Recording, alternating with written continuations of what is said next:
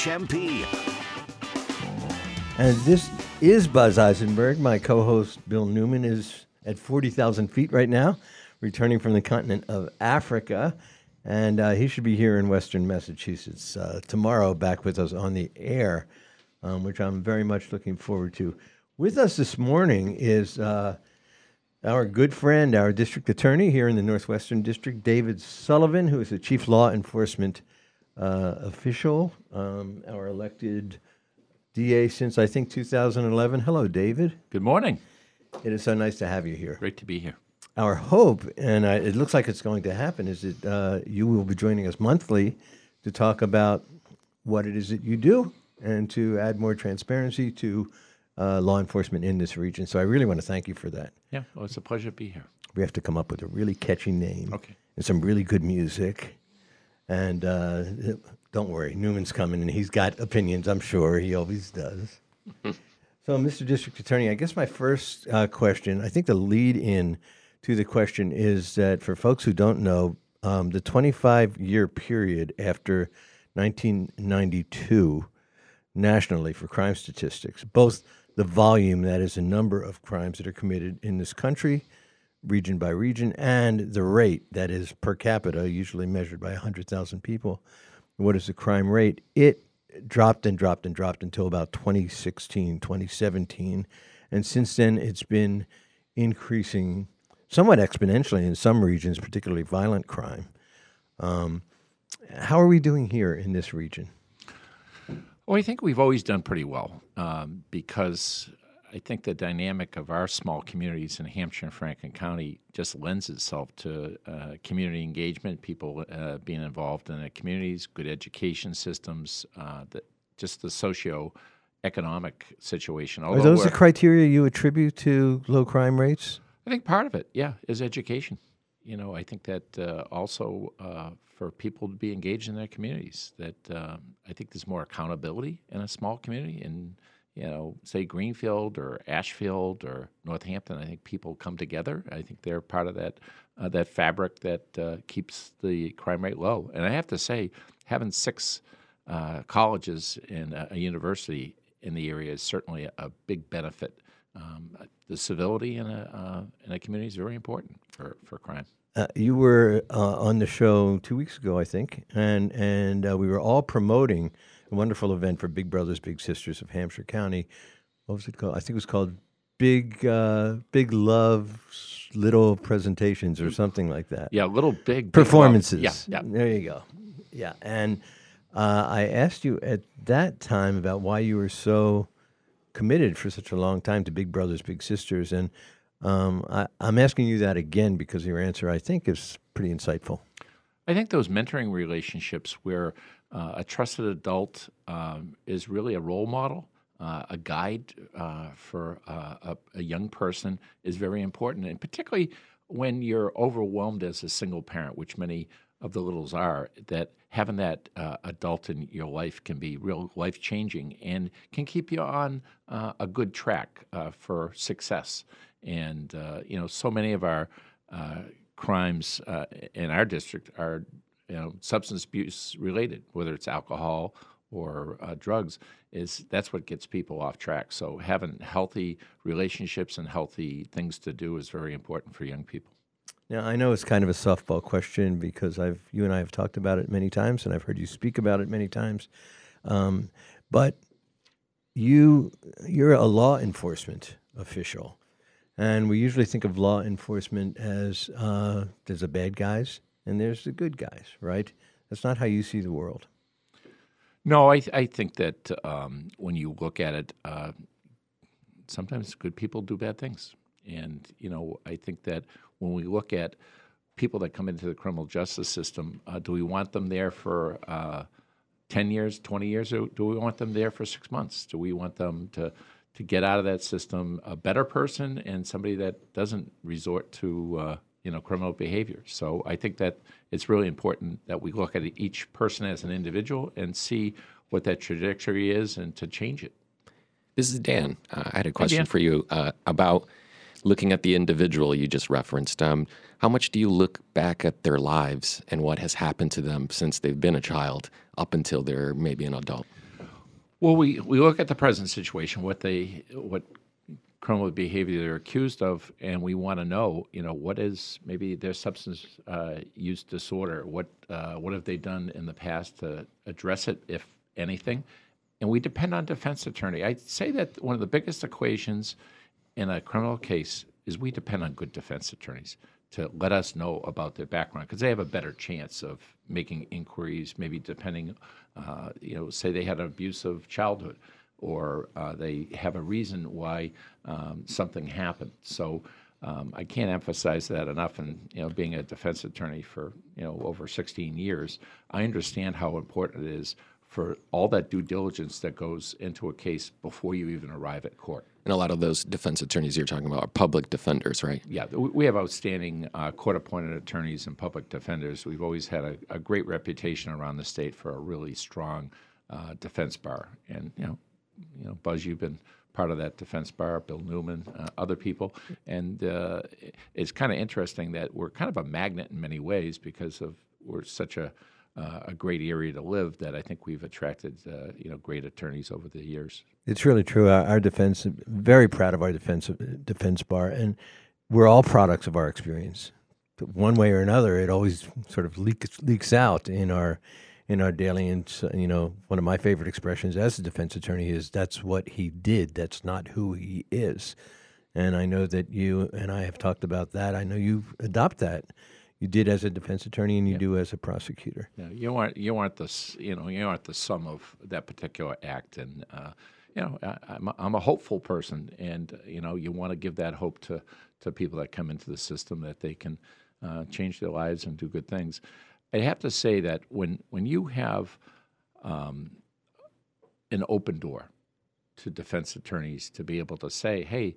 Uh, this is what really happened, or this is something that you should take a look at it's important to us because we have to do justice, and we have to do it with as many facts uh, that we can grab onto and, and, what the evidence is. So the last thing we ever want to do is uh, convict an innocent person. So I think our office has a good reputation for having an open door uh, to defense attorneys to bring things forward. Uh, you don't want a defense attorney to feel that oh, if I tell the prosecutor something, they're just going to um, misuse it or they're not going to really care about it. So, you know, I have to say that um, I think that relationship that we have with the bar is very good. I, I and I will say I've barged through that door a couple sure. times myself. Yeah, and you're never barging. Oh, thank you. Well, I'll be there this afternoon at lunchtime. That's fine. I think bring those... lunch. Bring lunch from State Street Fruit. Okay. okay. for those who might not be familiar with how uh, a DA's office in general works, or yours in particular, you make charging decisions every day. What should we do with this particular incident that came out of this Hilltown uh, Police Department, or perhaps the city police department? How does that system work? Who makes those determinations? Well, the initial uh, determination is made by the police department. You know, for most mis- misdemeanors and some felonies, uh, that uh, they make the decision. It then comes to our office usually that day, uh, the day of uh, quote an arraignment. Um, at that point, we take a quick look at it. I can't say we give a thorough look because usually we have maybe 30, 40, 50 cases that are coming before the court, uh, but we'll take a, a, a much better look um, you know, down that down that road. And um, you know, if the charges uh, seem to not fit uh, the the behavior, then we'll um, either dismiss them or. Uh, in cases where it may uh, require some type of diversion that we don't want them in the criminal justice system, for example, you know, drug offenses. You know, we want to make sure that we we offer our uh, drug diversion and treatment program that that titrates those cases uh, for treatment and uh, then is dismissed after people go through the, the right rehabilitation or treatment. So, um, but you, you always view each case individually. You, you look at who uh, the individual is, you know, what their circumstances are, what the crime is, and then we work with victims of crime and make sure that justice is done on, on that ends of things. But um, we've started to do a data analysis. Um, our data management system isn't very good. It's antiquated. It's about 25 years old.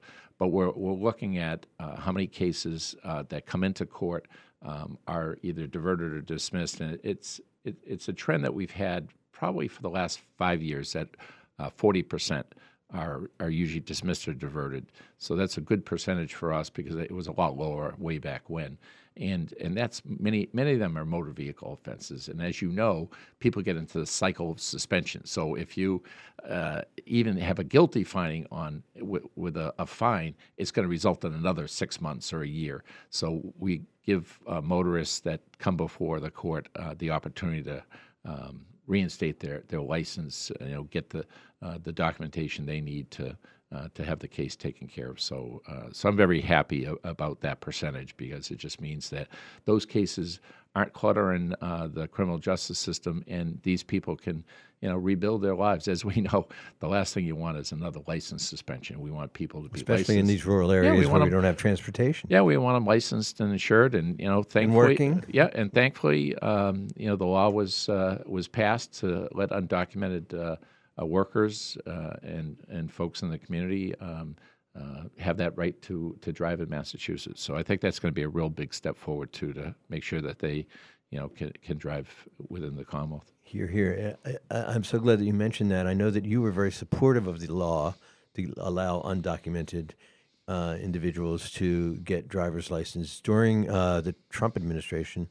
I uh, was part of a project along with Bill and others um, to it was the uh, immigrant um, protection uh, project, which we invented as part of the ACLU. And uh, I represented, I think it was 21 by the time I was finished, in various courts Chicopee, Pittsfield, uh, Greenfield. Um, people exactly as you just described. They were relying on a car because they needed it to get to work. They were sending the money back home, et cetera, et cetera. Every time, David, either uh, prosecutors, judges, clerk magistrates, I, I was 21 for 21, successful.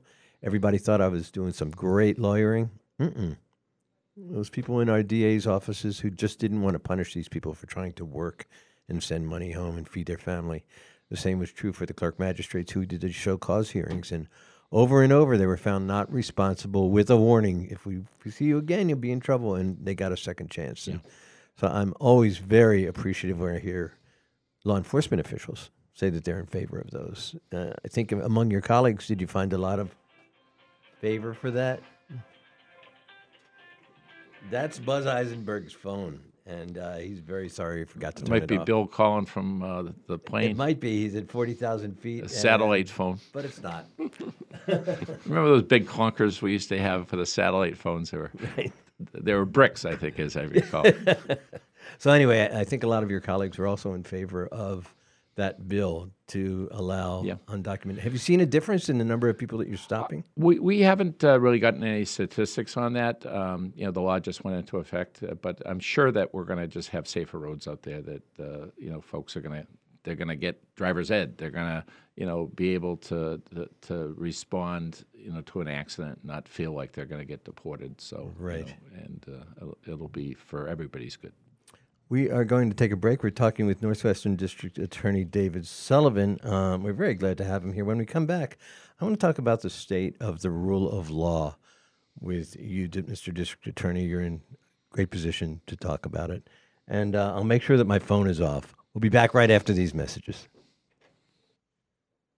More Talk the Talk with Bill Newman and Buzz Eisenberg coming up right here on WHMP. My name is Jim Moran, owner of MJ Moran Mechanical Contractors. I am proud to support my community hospital through annual gifts and more recently by including Cooley Dickinson in my estate plans.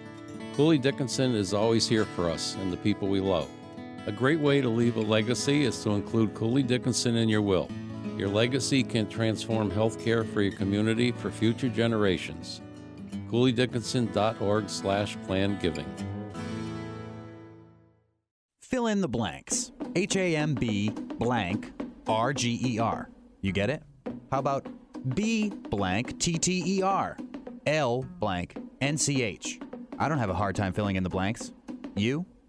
If you need to fill in the blanks on your grocery list, hop into State Street Fruit Store Deli Wines and Spirits, right in downtown Northampton. Swing into their big free parking lot between classes, before pickup, after drop off, and fill in the blanks on your grocery list. Or pick up a quick stroller sandwich for lunch for you or your kids. Or heck, you could do all of your grocery shopping there. No blanks left on the list.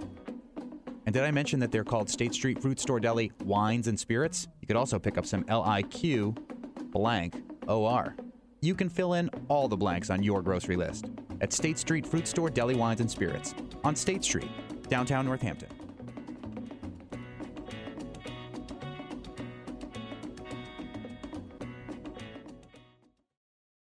It happens all over Massachusetts, Can you tie my shoes? in every home and every community. Be careful on your bike. Learning can happen anytime, anywhere. We'll See you at practice this weekend. And no matter how learning takes place in your family's life, DESE is there as your partner. The Massachusetts Department of Elementary and Secondary Education. Never stop learning. Find out more at mass.gov slash back to school. Sponsored by the Massachusetts Department for Elementary and Secondary Education. You're listening to Talk the Talk with Bill Newman and Buzz Eisenberg. WHMP. We are back with our Northwestern District Attorney David Sullivan. Uh, we're so excited because he's going to appear with us monthly and answer our questions and render more transparent. We're not more transparent. You're always trying to be transparent, but uh, give us a little peek into what you do and how you do it as district attorney for this region. Um, I have to talk about the rule of law, um, and I, uh, you know, subjectively, I think it's imperiled right now, and a lot of very good people uh, keep tr- grabbing it by the ears and trying to pull it along because it's it's slogging in mud right now. And I want to talk about it locally, but I first want to ask you if you were the district attorney of Fulton County outside of Atlanta, Georgia, and uh, you knew that Donald Trump had called your Secretary of State and asked him to find another 11,000 plus votes. Um, would you be invoking a grand jury? Would you be looking for an indictment uh, under the circumstances that we know about? I absolutely want to convene a, a grand jury, not only for that conversation, which we all know about because it was recorded, um, but for all the activities that went behind the scenes. In other words, to know what the full dimension of um, inappropriate behavior, and it could be criminal behavior. Um, you know, that grand jury uh, that we heard from only could make recommendations. So now they have a second grand jury that's going to determine was there criminal behavior. And uh, you go where the evidence leads you and, and the law. And so if that law violated uh, voting um, laws, uh, criminal uh, laws, then um, the people involved should be prosecuted, to include Donald Trump. He's not above the law.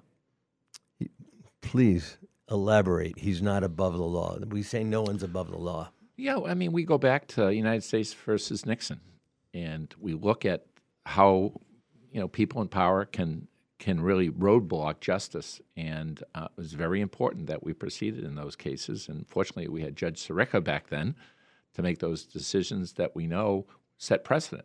And uh, you know, President Trump, President Biden, nobody should be above the law. And if they have committed a criminal act, uh, then U.S. attorney or uh, district attorney should should go forward. So this is Dana. In an ideal world, I, I agree with you. We we should you know uphold the rule of law. But I think the difficulty in this case is if you prosecute a former president, and for some reason or another they're found not guilty, there's always a political consequence to the prosecution, right? That could have impacts about the rule of law that we can't foresee in the future. Should that come into play when prosecutors are looking at charging somebody? No, you can't. You can't make those political decisions. That's what the fallout that may have happened from a not guilty or from a, Or guilty, from a for that matter yeah. is something that uh, a prosecutor should really screen themselves away from, uh, because the real uh, the real decision is is this a substantive uh, case? Does it have the evidence, the gravitas to prosecute?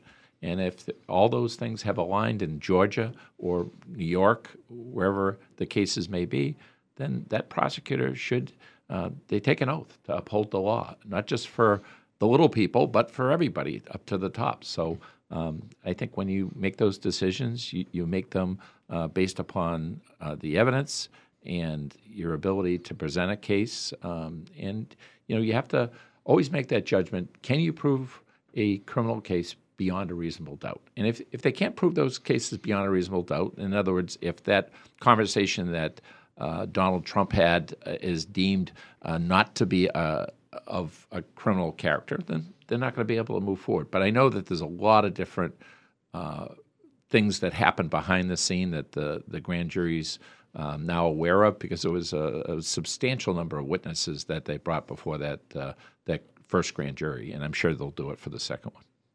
And you, as our district attorney, David Sullivan, uh, you work. You have partners. You have partners in terms of law enforcement, that is, police agencies um, that you work with all the time. You have um, state chemical labs to determine whether or not, in fact, what people are charged with possessing actually was what they're charged with possessing. Yep. Um, and you have been burned, particularly in the state lab arena. There were two quote unquote chemists who falsified evidence, resulting in tens of thousands of wrongful convictions um, because they lied in their certification that it was, in fact, drugs. Um, does that shake your confidence of your partnering? I mean, does it make you more careful? Uh, also, the policing issues that we've had l- lately. Greenfield has its own set of problems and is beleaguered in that regard, and now Holyoke to the south of us, not in your jurisdiction. D- doesn't that make your job a lot harder when you're not 100% sure what your partners are doing? Absolutely.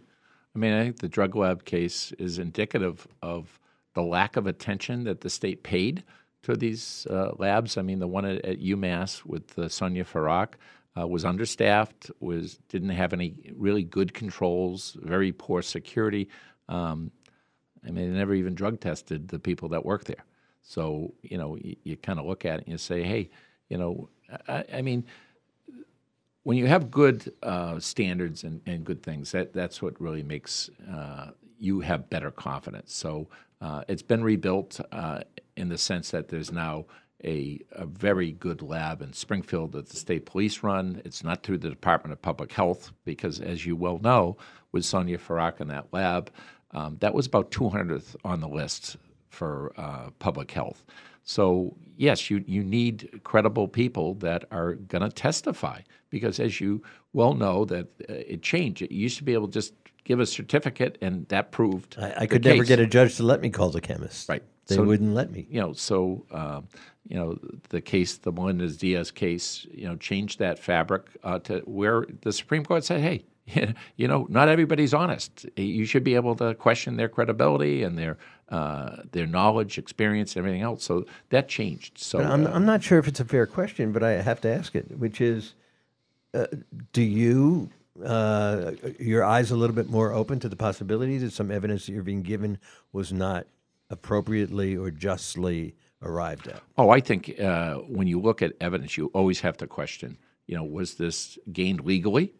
There's motions to suppress um, that are filed, and some are credible. That if it wasn't seized legally, then you have to dismiss that that case if that's the sole evidence that's being presented. Um, so I think that um, every prosecutor has to have open eyes.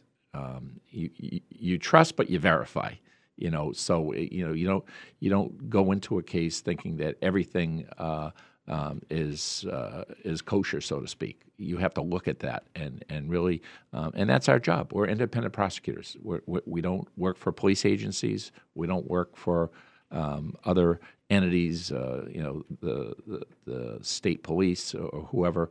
Um, so it's very important that our prosecutors have that uh, that open eye toward uh, any impropriety. When you see trouble like they've been having in the beleaguered Greenfield Police Department right now, from three to seven a.m. is not even covered in in Greenfield because of budget decisions that have resulted from a lawsuit about discrimination that verdict that right now is over a million dollars with post judgment interest accruing. Um, and of course, down in Holyoke, uh, problems with uh, complainants um, about police conduct not even being responded to and no action being taken. Do you actually talk to your mayors, to your police chiefs? Do you, from your perspective, about conduct shaping in terms of what they do and how they do it? Well, we have a, high standard of accountability, and we want to make sure that our police departments are held accountable. And we're one of the first DA's offices in Massachusetts to have uh, Brady protocols to make sure that any uh, uh, inappropriate finding of credibility, of character, uh, would be given to defense attorneys, and the same goes for for Greenfield. Um, and so Greenfield is a city in crisis because um, you know decisions were made um, that obviously resulted in uh, in a finding of discrimination. It's on appeal, but because of that, the city council made a, a real budget decision and it cut a substantial amount of money from that budget. Unfortunately, the people hurt are the people on the bottom. Mm. As you well know, you know it's uh, it's uh, you know first in, last out. So they're all senior people at the time where these budget cuts were aimed. But it was really the the patrol officers that that suffered, and the and the city suffered because they they don't have that um, that coverage. And that city of uh, Greenfield needs coverage. They certainly do, and that's you know one of our most substantial communities for population and for crime. It's a city of almost twenty thousand people. When I think when I think about it, I mean, you know, you have a domestic violence, uh, you know, call. Uh, do you want a delay of five, 10, 20 minutes? Absolutely not. You want to be able to respond to that call immediately. And uh, you know, I'm just hoping that uh, until they get fully staffed again, which apparently uh, they have some grants and some other budget things that they're going to be able to get up to speed next year. Hopefully, the community uh, will not be in peril during those times. Here, here. And finally, Dan Torres. Uh, you've heard the district attorney speak a number of times, but you've never seen him dance. Last It's week, true. we got to see him dance. oh yeah, where was where was he? Well, it was at the uh, Big Brothers Big Sisters benefit uh, over on. When they said big love, little performances, Mm-hmm. his was a little performance. what were you dancing? well, we got up on stage uh, at the end of the show. It and was we had a fine time. And we had uh, the mayor of Easthampton. We had a lot of dignitaries and a lot of people who really cared about um, our kids, and uh, and understood that um, public safety is wrapped into how our children are raised and what kind of role models they have. So I believe it was recorded as well, if I'm not mistaken. Ooh, we can make some money with that. That's it. That's it. You know. oh, I'm about to be prosecuted. that, that's a that, that's legal extortion. You, know? It's- you, you make your own bed, you got to sleep in it. But well, uh, District Attorney David Sullivan, you've been doing this now for what, 13 years? yeah, twelve years. Yep. 12 years here in the Northwestern District, and uh, we can't thank you enough. I know our listeners really gain from hearing uh, your voice, and we can't wait till next month when you're back. Great. It's great to be here, Buzz. Thank you. Thank you. We will be right back with Larry Hott. He's got some cool films, including Retrograde, to talk about. We'll be right back. quarter a pound and I'm busted. I got a cow that went dry and a hen that won't lay. A big stack of bills that get bigger each day. The county will. Hold. You're listening to Talk the Talk with Bill Newman and Buzz Eisenberg. For WHMP News, I'm Jess Tyler. Greenfield Mayor Roxann Wedegartner addressed the ongoing controversies surrounding the Greenfield Police Department during her State of the City address Monday night. I understand the gravity of the jury's decision citing racial animus. Hearing those painful words was not only devastating for me, but for the women and men of the Greenfield Police Department. The mayor also blamed City Council for impeding progress toward police reform by refusing to allocate money toward a police audit. When I requested funding from the City Council to hire independent professionals to examine internal operations to detect the presence of implicit and systemic racial bias, I had high hopes. Currently, the city is in the process of hiring three new officers with the help of a U.S. Department of Justice grant. A Southampton man is free on bond after pleading not guilty to sexual assault charges in Franklin Superior Court. Matthew James Tebow must maintain a curfew and wear a GPS monitoring device. In Franklin County, Tebow faces multiple counts of rape as well as single counts of extortion by threat of injury and assault. He's also facing charges in Hampshire County, including four counts of rape, stalking, assault and battery, and numerous other charges. Amherst residents will get the chance to decide the fate of their new $98 million elementary school at the site of the former Fort River School on May 2nd. Town Council voted unanimously on that date for the Proposition 2.5 debt exclusion vote. A little bit of sunshine this morning, mostly cloudy by noon, then scattered rain and snow showers after 3 p.m. with a high of 40 to 44. Cloudy tonight, some rain and pockets of freezing rain after 2 a.m., an overnight low of 28 to 34. Thursday, scattered showers in the morning, then partial afternoon sunshine, a high of 44 to 48. Then a rain snow mix possible late in the day on Friday. 22 News Storm Team meteorologist Brian Lapis, 1015 WHMP. This News Minute is brought to you by our partners at Holyoke Media. Yo soy Johan Rashi Vega con la síntesis informativa de Holyoke Media.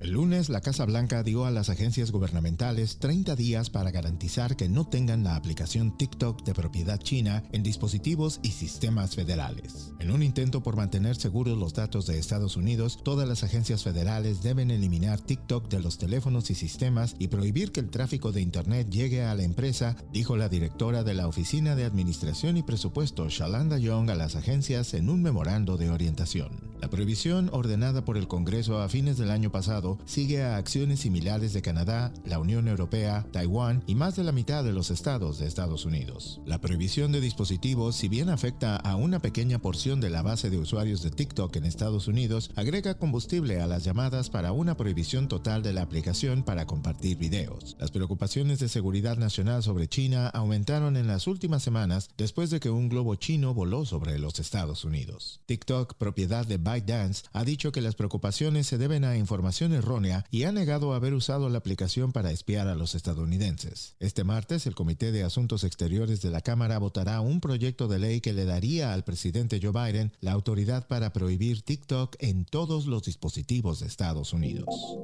En otras informaciones, la gobernadora de Massachusetts, Maura Healey, dio a conocer el lunes un plan de reforma fiscal de aproximadamente 750 millones de dólares destinado a ofrecer ahorros significativos para familias, inquilinos, personas mayores y otros. La gobernadora está proponiendo varios cambios al código fiscal. El plan necesitará la aprobación legislativa. Se espera que Healy presente su proyecto de ley de reforma tributaria el miércoles junto con las recomendaciones presupuestarias requeridas para el próximo año fiscal.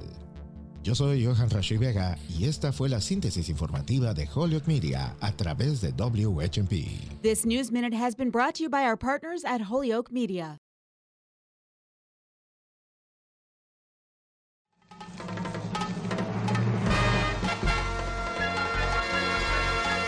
This is Talk the Talk.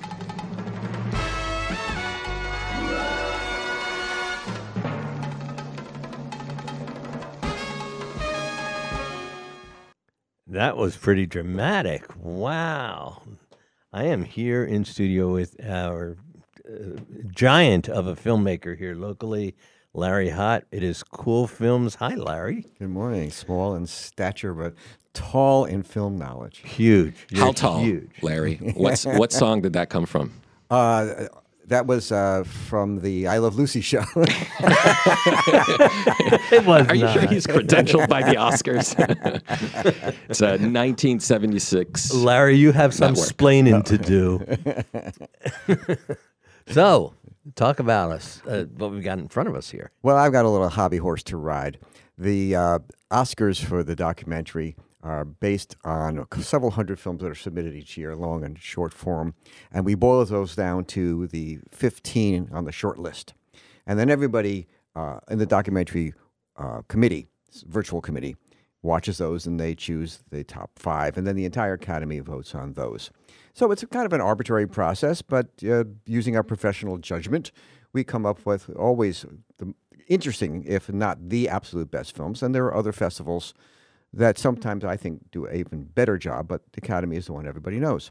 But on that list of 15, there was one that I was surprised did not make it to the top, and that one is called Retrograde. And I want to talk about that with you. And I, asked you a similar question last week, but uh, uh, what I really want to know is when you're applying your subjective criteria, this is, uh, uh, and I understand you're given great latitude to determine which is best.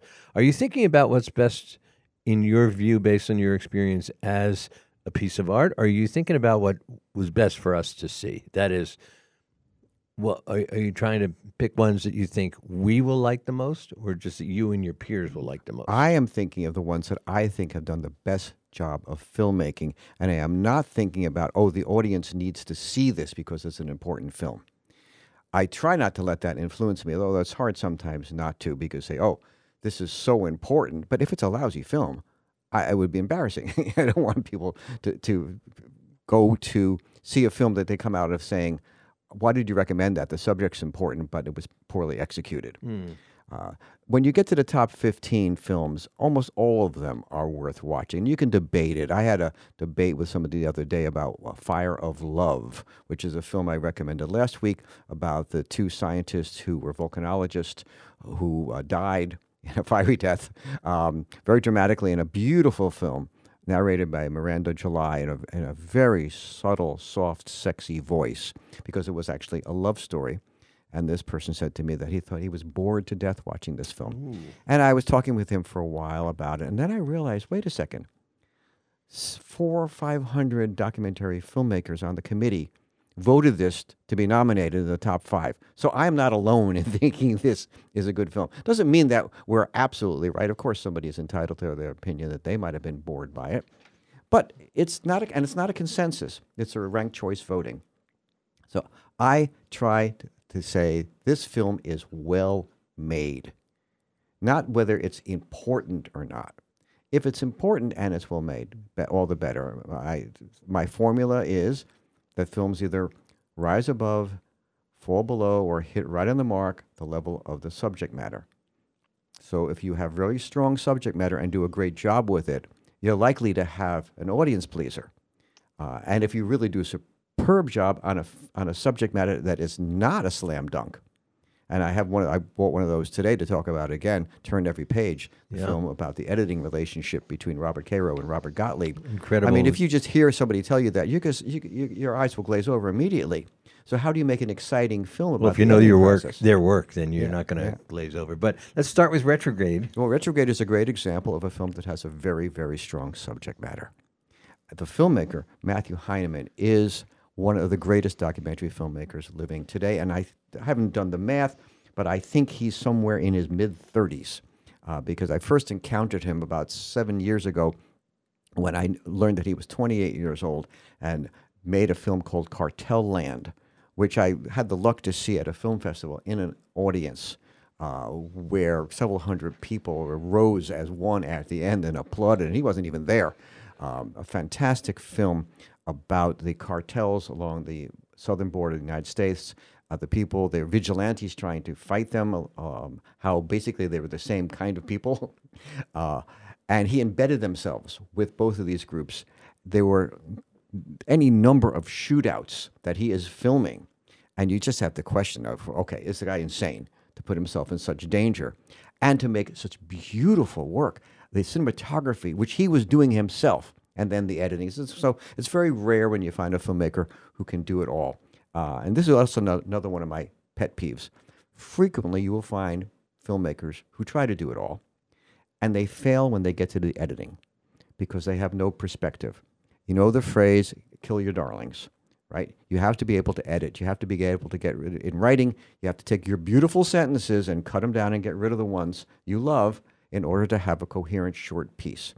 The same thing with film. It's interesting. Uh, uh, a number of times we've had Harry Keramidas, who is a retired uh, film editor. He did Back to the Future series. He did many Hollywood films that you uh, hear about. However, what he really loved, the beginning of his career, he did 61 documentaries. That's how he, Uh-huh. and he, Perfected he loved tr- being part journalist through editing, Right. telling stories which are important. And I, gr- I grew up in the world of PBS where you had a time limit 56 minutes and 46 seconds, or 26, 36, whatever it is. It keeps changing all the time. But you were told this is how many seconds, this is how many frames you have, right? So if you can't edit, if you can't kill your darlings, then you can't make a film. And when a, a, filmmaker is also the editor, and there's nobody looking over his or her shoulder saying, you know what, something has to go, particularly when there's no time limit, then you get bloated films. But Matthew Heineman is not one of those.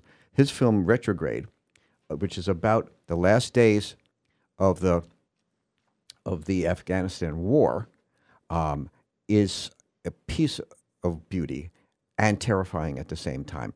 I think if we hear a clip, we'll get an idea of what retrograde is all about.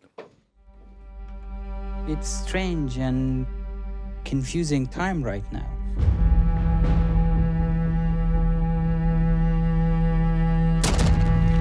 The Americans trained me. And after being committed for so many years, I just don't believe that the Americans are going to retrograde and leave the country.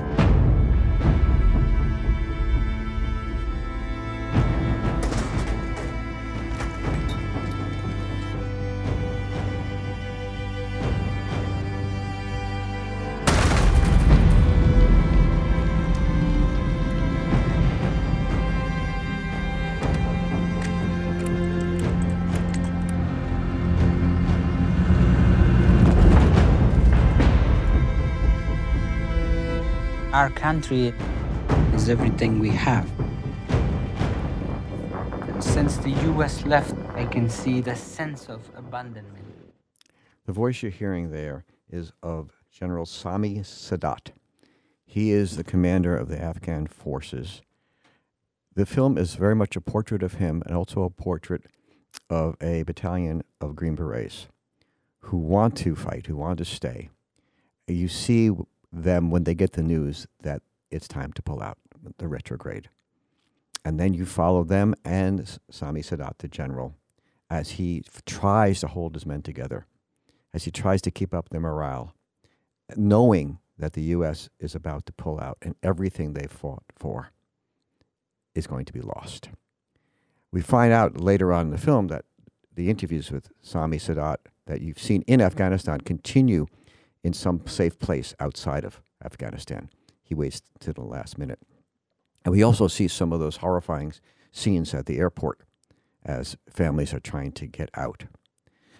The power of this film is in Matthew Heineman's perfect eye. He knows when to linger. He knows how to get people to talk and reveal themselves in the most harrowing of circumstances and then put it together in a dramatic arc. And you come away from this thinking, what did we just do? Did we did we screw over all these people? How did we get there in the first place? And it made me think about, you know, are we ever going to go into Ukraine? And if we do, would we ever get out? I mean, these these are big questions. And the other thing that flashed in my mind was a film from 10, 12 years ago called Restrepo, a famous film about Afghanistan made by Sebastian Junger and Tim Hetherington about a battalion on a hilltop in Afghanistan, not wondering what they're fighting for, but, but learning that they're only fighting for each other. So I think we have to take a break. Is that right? And we'll come back and talk a little bit more about these two films about Afghanistan. You got my attention, Larry. This is Talk the Talk with Bill Newman and Buzz Eisenberg. When it's happening here in the Valley, we're talking about it. We have a very unique and lethal combination of emboldened white supremacy in this country and unfettered access to guns. We need to keep talking about the intersection of white supremacy and guns. Guns are used in order to, you know, elicit fear and power and control uh, by white supremacists, and it's not an issue that's going away easily. 1015, 1400, and 1240. We are the Valley. We are WHMP. Alison Bechdel's graphic memoir, Fun Home, left off the page and onto the Broadway stage. Alison describes her landmark comic strip, Dykes to Watch Out For, as half op ed column, half serialized Victorian novel. Alison Bechdel will be at Smith this Thursday, reading from her new graphic memoir, The Secret to Superhuman Strength, and more. Alison Bechdel, a reading, plus a book signing with the Broadside Bookshop this Thursday at John M. Green Hall at Smith College. It's free. Get tickets online at Smith College Tickets.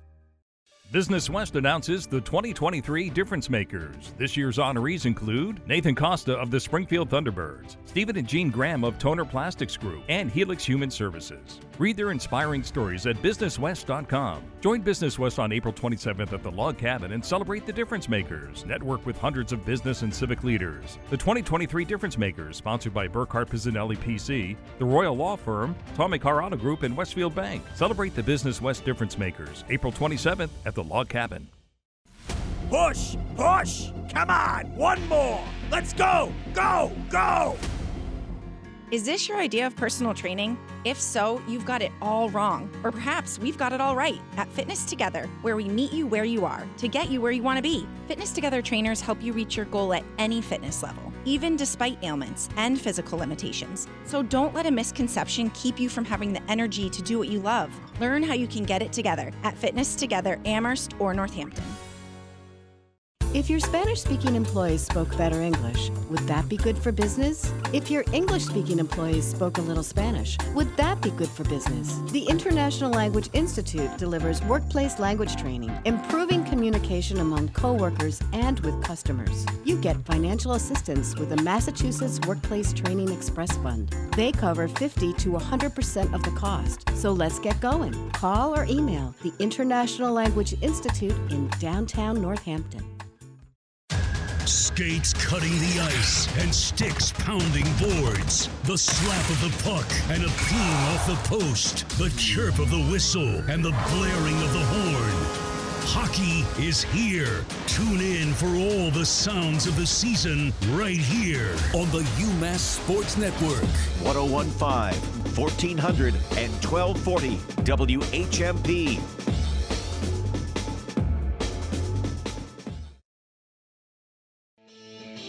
You're listening to Talk the Talk with Bill Newman and Buzz Eisenberg, WHMP. And we are back with Cool Films with Larry Hott, and we're talking about the film Retrograde, which had to do with our presence in Afghanistan and the decision to leave. And I was comparing that film to Restrepo, which is a film about Afghanistan made 12 years ago by Sebastian Junger and Tim Hetherington, um, talking about how dangerous it is to these filmmakers. Tim Hetherington was killed a few years later um, while covering the, war, I think, in Syria. Um, so one of the things I remember about uh, Restrepo was there was a scene where the soldier had obviously taken his cell phone, propped it up in front of him, and filmed himself firing and yelling to his fellow soldiers about what's going on. And it was just so intense, so personal. And I thought, how who has the time to do that? Well, a couple of years ago, I was making a film called "The Warrior Tradition" about Native Americans in the military. Oh, I saw that. and great. why they why would they why would they fight for an army that uh, for a government that tried to annihilate them? And I was talking to each of these soldiers about their experience. Did they have any personal footage? And this one guy says to me, "Hey, did you ever see Restrepo?" And I said, "Yeah." He said, "Remember that cell phone shot?" I said, "Yeah." He said, "That's me. That's my shot." I said, "Do you still have it?" He said, "Yes." And he sent it to me, and it's in our film. So I, I got to take a little bit of footage from Restrepo and put it into the film, The Warrior Tradition. So earlier on, we were talking about this idea of uh, the films fall above or fall below the level of the subject matter or nail it right on the head. And what's an example of horrible subject matter? subject matter that nobody would want to make a film about. They you go to, with your proposal to a foundation, they would say, "I'm sorry, you know, it's intellectually interesting but kind of boring." And that is the film Turn Every Page. Okay, so here's the, the elevator pitch. I want to make a film by my father who's 90 years old and he's an editor and he's been editing another writer who's almost 90 years old for 50 years. Does that sound like an interesting film? get, get out of here, kid. Well, no, I guess the question is who's the writer and who's the editor? Okay, so the writer is Robert Caro, famous for The Power Broker about Robert Moses, famous for now having completed four volumes on Lyndon Johnson, four volumes over 50 years of writing, okay? And his editor, who's Robert Gottlieb, has been his editor for 50 years and has also edited 600 other books. One of my favorites that comes up in this film is he's talking to Lizzie Gottlieb, his daughter, and and I think also uh, one of his other grandchildren. And they're in a bookstore, and he's pointing out the book Catch Twenty Two, and he says, "You know why it's called Catch Twenty Two? Because at the time he was working with Joseph Heller, that's the writer, and Gottlieb says at the time I pointed out to him that Mila 18 by uh, Leon Uris had just come out, was a big hit. So we couldn't have a book with 18 in the title. So we had to choose another number, and 22 was funny. So that's why it's called Catch 22. So let's hear a clip from this film to get a sense of how the filmmaker was able to overcome boring subject matter and make a brilliant film. Baines Johnson, the relationship between means and ends. No question is more important than that. I love those books. I love those books. Robert Caro's work goes so beyond empathy. There is healing in it and strength and power. The Power Broker helped to shape how I think about politics. He reminds us how power changes all of our lives. If we understand power, then maybe we can imagine a better future. Bob Gottlieb is a superb editor. The most important editor of the post-war period. So about how many books have you edited? Between 600 and 700. Bob cared as much about the writing as I did. Two guys are the best in their field. Bob Caro, the greatest political writer of our time. Bob Gottlieb, the greatest editor of his time. Robert Caro's in his 80s. They are indeed the greatest at their jobs. After watching this film, I went right down to Raven and I bought the four volumes on Lyndon Johnson, paid $61. It would have been several hundred dollars had I bought them new. And I'm sorry, Robert Caro, you don't get any of the proceeds. It goes only to only to the bookstore. That's another issue. One of my favorite scenes in this film, this is the one everybody talks about. Five minutes of the film is debate, is devoted to a debate about whether to use a semicolon. Okay. Now, if you can make that interesting in a film, then you get the award. And I would that's why I'm disappointed this did not get nominated and more people didn't see this film. Not because the subject matter is important, it's not about the environment, it's not about race relations, it's not about authoritarianism. It's about editing. It's about how a good book is made. But the filmmaking is so much fun. It's so enjoyable, and you learn so much from it. And that section about the semicolon includes an interview with the New York, the New Yorker magazine's copy editor who wrote Eat Shoots and Leaves. You might know that book about what she has to do to fight to get the semicolon used properly. yeah. There's another wonderful scene in the film where uh, you learn in the film that uh, they won't let her, neither Caro or Gottlieb will let her film them uh, editing. But by the end of the film, she's convinced them to allow her to film them editing, but with no sound. no sound. So the introduction to this is they're walking through the hallways of Gottlieb's office and they can't find a number two pencil. All right, now it's probably a setup, right? It's probably staged, but still, it's hilarious. So she's she has made uh, gold out of dross, and she's done a wonderful job with it. And of course, the, the backdrop. I know I taught political science for 17 years, and famously, the definition of power is um, the ability to get others to do what you want them to do whether they like it or not. So the fundament underneath all of that editing and authoring is a really important subject. It's control too, and this is the power of the editor. Um, and I think in this case, uh, from, from I remember correctly from the credits, uh, the filmmaker was not the editor. Uh, that means you have a really good collaboration, and that's for me. That's the fun of filmmaking is working with the editor. Well, incredible films that uh, I I shouldn't say that because I haven't seen them, but I trust Larry Hott. Thank you. And this is cool films with Larry Hott. For those of you who've been listening this morning, coming right up after the news break, another full hour of our program. We are going to be talking about protests. We are going to also be talking about January 6th with a man who is director of the center uh, in Seton Hall Law School that has done an enormous survey about January 6th and the insurrectionists. We'll be right back after these messages.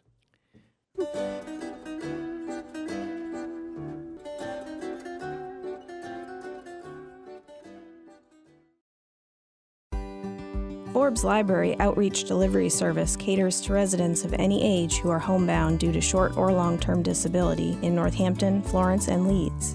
A volunteer will deliver your specific requests or select materials for you based on your interests. We offer books, magazines, CDs, DVDs, and puzzles. Call 413 587 1019 or sign up at forbeslibrary.org/slash outreach. Caring for someone with cancer is hard. Live and local news and talk for Northampton and the Valley since 1950. WHMP Northampton. WHMQ Greenfield. A Northampton Radio Group station. It's 10 o'clock.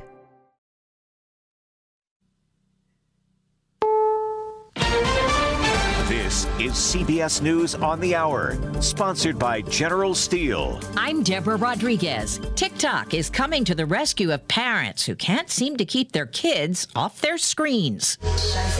TikTok says every user under the age of 18 will soon have their accounts default to a one hour daily screen time. That's partly to prevent teens from endless scrolling. Teen users can turn off the new default setting, which is set to roll out in the coming weeks. If the 60 minute limit is reached, users will need to enter a passcode. This amid scrutiny over TikTok and other social media platforms over their impact on young users. Allison Keyes, CBS News. Insulin prices are about to drop for diabetes patients. Eli Lilly says it'll cut prices immediately for some older medications by as much as 70%. And it'll expand a cap on costs insured patients pay to fill subscriptions.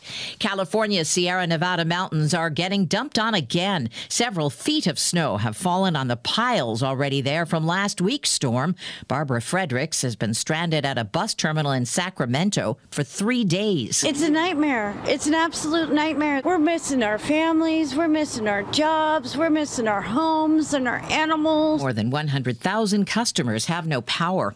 Overseas, Greece's transport minister has resigned after a fiery head on collision between a passenger train and a freight train. At least 36 people were killed, dozens injured. Correspondent Holly Williams is at the foreign desk. Some passengers were reportedly thrown through the train's windows on impact.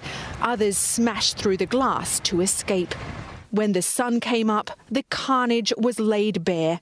Greece's deadliest train disaster in over 50 years.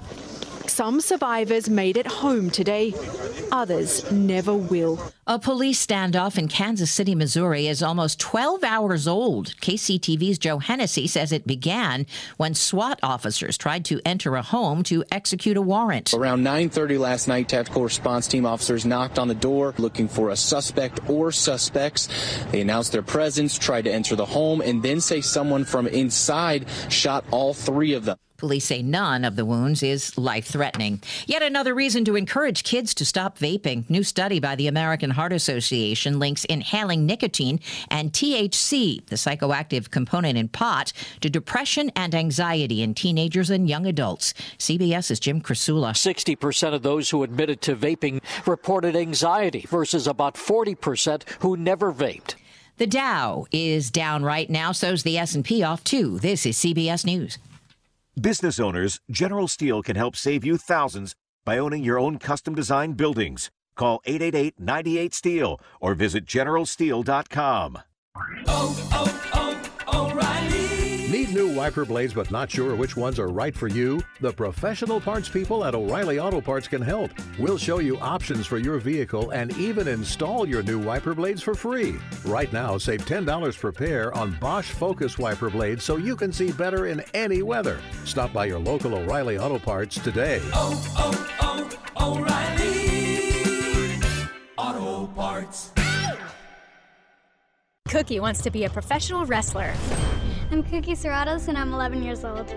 She also wants to win all the medals. That's why Cookie and her family make every day count, squeezing out her best with Go Go Squeeze. Okay, Cookie, let's break for a Go Go Squeeze. Go Go Squeeze fruit on the go pouches are a nutritious snack made from 100% fruit with no sugar added. Go Cookie! Because when you nurture your kids, you squeeze out the best in them. Squeeze out the best with Go Go Squeeze.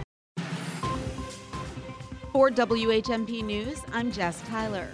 Eversource and National Grid gas customers can expect to see a lower monthly bill. The Department of Public Utilities approved additional reductions in gas supply rates. With these approved reductions, customers can expect to see a 10% decrease in a typical residential heating bill. The new rates go into effect today and last through May. Energy and Environmental Affairs Secretary Rebecca Tepper says the Healey Driscoll administration is working urgently to deliver relief and a more stable energy future for our residents.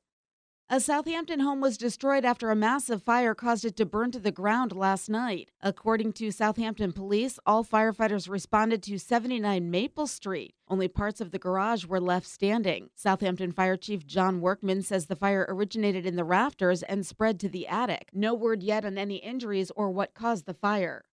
An Amherst resident is accusing municipal officers of discrimination against a black owned business. Vera Cage of Longmeadow Drive submitted a complaint against both the town and the Drake, according to the Gazette. Cage alleges the Drake was not required by the town to install a ramp to their stage, whereas a black owned business, Hazel's Blue Lagoon, was required to, per the building commissioner. Cage also alleges the town inequitably distributed ARPA funds, in part due to institutional racism.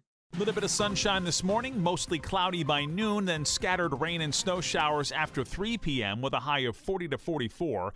Cloudy tonight, some rain and pockets of freezing rain after 2 a.m., an overnight low of 28 to 34. Watch out for a couple of scattered icy surfaces early Thursday morning.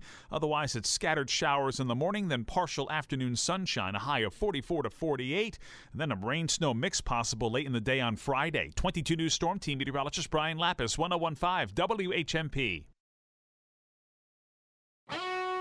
This is Talk the Talk with Bill Newman and Buzz Eisenberg on WHMP.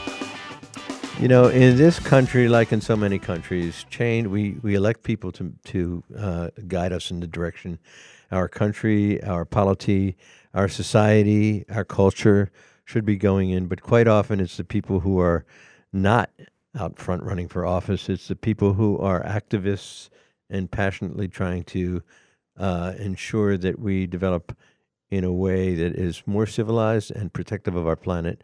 Um, and we have just such a person here today. We have Murray Bejjani. Hello, Murray. Thank you for joining us. Hi, thanks for having me.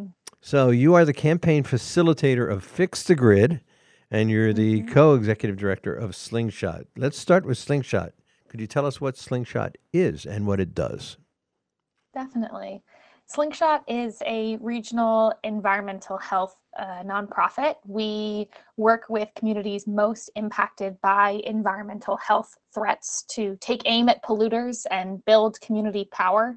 So, what that looks like is partnering with these groups uh, on a day to day basis as time goes on and building their campaigns against uh, polluting infrastructure and uh, you know corporations that are harming their health and their future, whether that's landfills, power plants, pipelines, other types of energy infrastructure, um, power, you know, all sorts of stuff. We we are there to help them in the ways that they need as they are fighting for their future.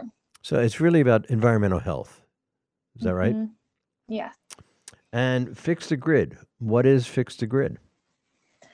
Fix the Grid is a regional grassroots campaign that aims to accelerate a just transition to a clean, renewable, and democratic um, electric grid system. So it kind of connects the dots between the folks on the ground in these impacted communities and the regional energy landscape of various stakeholder groups and decision makers and policy folks who are running our energy markets, running our grid to make sure that we have electricity when and where we need it. Uh, and that can feel very amorphous. So, Fix the Grid tries to connect those dots and move towards a system that's more accountable, more transparent, and definitely much more renewable because as things stand right now, we are way too dependent on fossil fuels. Well, both Slingshot and Fix the Grid both are consider themselves to be grassroots organizations. Could you explain what is meant by that, what it means to you, and why that's important? to me, grassroots means that it's really power that comes from the ground up, from the bottom up, the peop- individual people, residents, community members who are who are experiencing these problems on a day-to-day basis. They are experts in these situations from their own experience, and they are building power by getting together um, and having strength in numbers, lifting up their voices and steering the direction they want their community, their state, their region to go in. Um, as opposed to what, as an organizer, what I would call more grass tops, and that's where kind of the top down, the people who are in positions um, of elected power or power through money um, are making the decisions and imposing those decisions on the people at the community level. So grassroots is really important because it is the more democratic and more um, fair system of governance where the people who are impacted, the people who are dealing with that, that reality on a, a daily basis, are the ones who are deciding what they want that reality to look like. Hey, Mireille, this is Dan. I, I want to know how well Western Massachusetts is doing from an environmental perspective. Are we heavily dependent on fossil fuels? And can you talk a little bit about the state of Massachusetts as well? Definitely. Western Mass is an interesting, you know, collection of different communities. Depends on what part of the valley you're talking about. Springfield obviously is a heavily impacted environmental justice community that for a while was the asthma capital of the US, which meant that it was the worst place in the country to live um, for respiratory impacts. And one in five children in Springfield has asthma. Um, and Springfield has uh, luckily shed that title of asthma capital in recent years, um, but that doesn't mean that everything is all great. There are still many sources of pollution to deal with, and new sources of pollution, like a proposed fracked gas pipeline, uh, that are on the horizon that the community is working to fight off. So, on the one hand, you have communities like that, especially lower income communities, communities of color, and then, of course, in other parts of the valley, there's a lot more green space, a lot of um, different types of communities that haven't dealt with as much um, historical impact of environmental injustice. Overall, um, I think Western Mass is definitely uh, working to push more towards renewable energy and uh, better alternatives for our environment and for our health.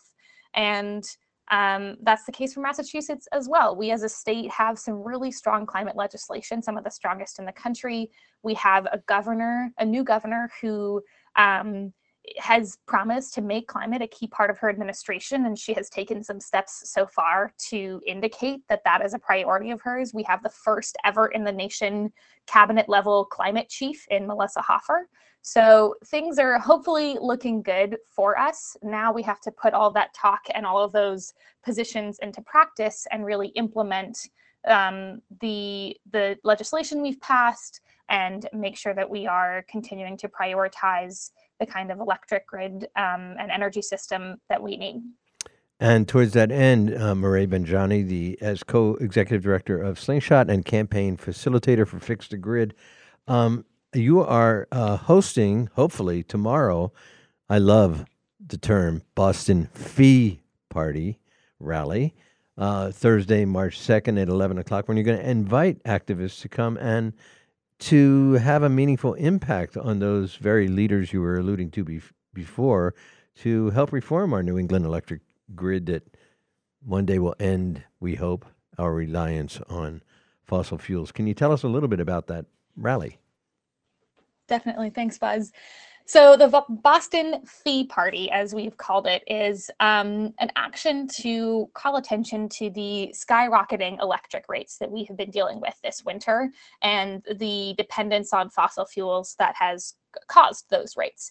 Um, and so, the idea, you know, it, we went with that framing because um, our regional grid operator, ISO New England, they are running our electric system in a way that continues to benefit fossil fuels and keep us hooked on those polluting forms of energy. And that means that we are reliant on the global prices and volatility around gas. And that is a big thing that led to electric rates increasing big time up to upwards of 40% um, over the winter for some customers around the region. Um, and ISO New England, we, we as ratepayers have no direct way to influence their decisions. They have no accountability. Let me just interrupt you, just for any listener who doesn't know, what is mm-hmm. ISO New England? Yes, they're the, the grid operator. So they're the ones who um, literally have a, a, very large switchboard in Holyoke where they decide which power plants turn on when. They call on various sources of, sources of electricity depending on what demand is looking like. They run the energy markets, all the kind of wonky behind the scenes stuff to make sure that when we flick a switch, the light comes on. Um, so they're the kind of the, the wizard behind the curtain, making sure that the electric system works in New England. And how responsible historically has ISO New England been with regard to the environmental concerns you've expressed? They have not been particularly willing to take a leadership role in this realm. They continue to push back on calls for renewable energy by saying that um, they need to prioritize reliability and claiming that renewable energy is not reliable. You know, the typical phrase when the sun doesn't shine and the wind doesn't blow and all of that, and trying to dismiss the alternatives that we have available to us. Um, at the end of the day, though, we have to remember that renewable energy and reliability are not mutually exclusive, and that our current system that is so dependent on gas is not reliable as it as it stands. We actually had a situation on Christmas Eve, as some folks have called the nightmare before Christmas, um, where when temperatures dropped dr- dramatically across the region, we actually came very very close to rolling blackouts, and uh, the reason for that was that a number of facilities that were supposed to provide electricity did not come online. We're not able to provide that power. And all of those facilities were fossil fuel facilities. None of them were renewable energy. And so it shows that our fossil fuels that ISO New England likes to cling to so dearly are not actually the solution that we that some folks like to claim they are.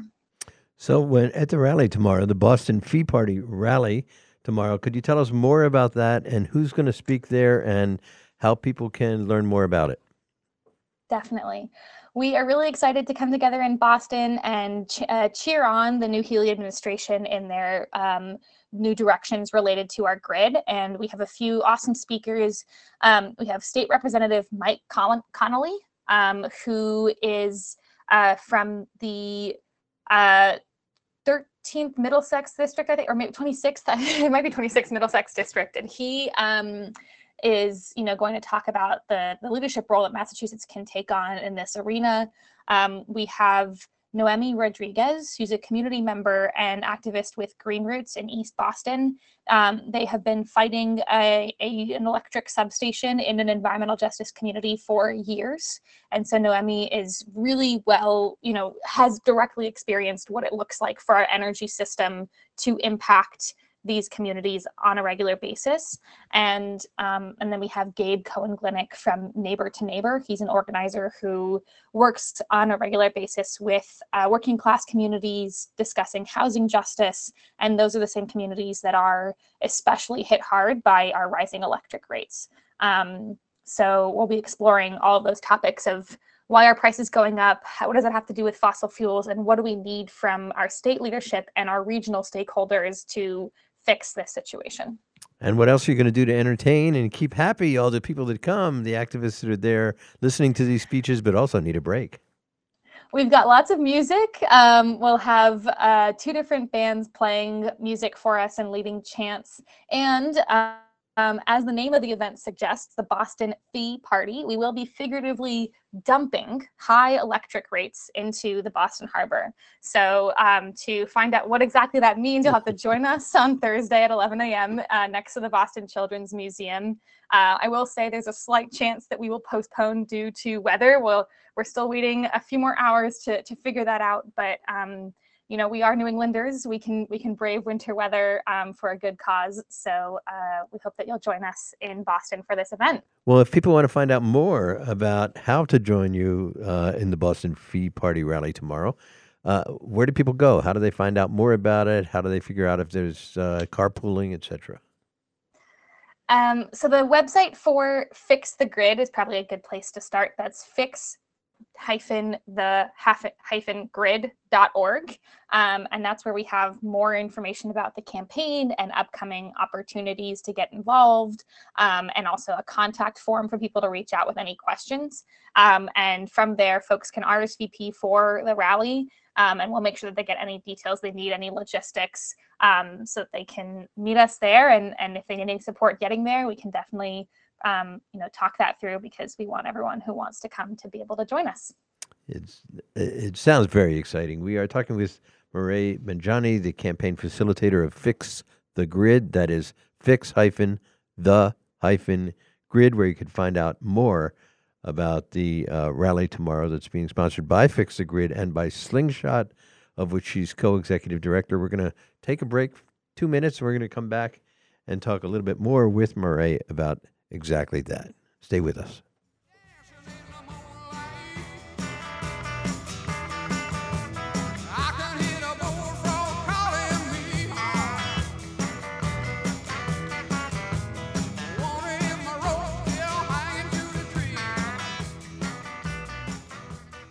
More Talk the Talk with Bill Newman and Buzz Eisenberg coming up right here on WHMP. When it's happening here in the Valley, we're talking about it. What, what I'm trying to communicate is that there are many, many layers of, of safety management in place at Eversource to ensure that we reduce as much risk as, as possible. Does the Bliss Street station intentionally vent gas regularly? Because I can tell you that it vents gas. Pretty much every time I've gone to that area, I have smelled gas. 1015, 1400, and 1240. We are the Valley. We are WHMP. One thing I like about working at ServiceNet is that in addition to being a manager, I can still be a clinician. If you're a licensed mental health clinician who wants to make your own hours while also being part of a progressive community mental health team, join us at ServiceNet. For people working private practice who want to also still have a commitment to community mental health, working at ServiceNet gives them the opportunity to do both at the same time. Go to the employment page at servicenet.org. The Daily Hampshire Gazette, the Pioneer Valley's newspaper covering Holyoke to Deerfield and Belchertown to the Hilltowns, was awarded New England Newspaper of the Year for their local news coverage. Home delivered six days a week and online 24 7. Try their digital only subscription options and stay connected with your community wherever you are. Pick up a copy on newsstands, subscribe, or visit GazetteNet.com. The Daily Hampshire Gazette, covering the Pioneer Valley since 1786. Go out to eat, save 30%. Get a guitar or take lessons, save 30%. Pork chops, rug cleaning, hypnotherapy, save 30%. The Shop 30 store. Full value gift certificates to local restaurants and merchants, plus tickets and events. Just click, print, and save 30% on the stuff you were going to buy anyway. The Shop 30 store. Open right now at WHMP.com.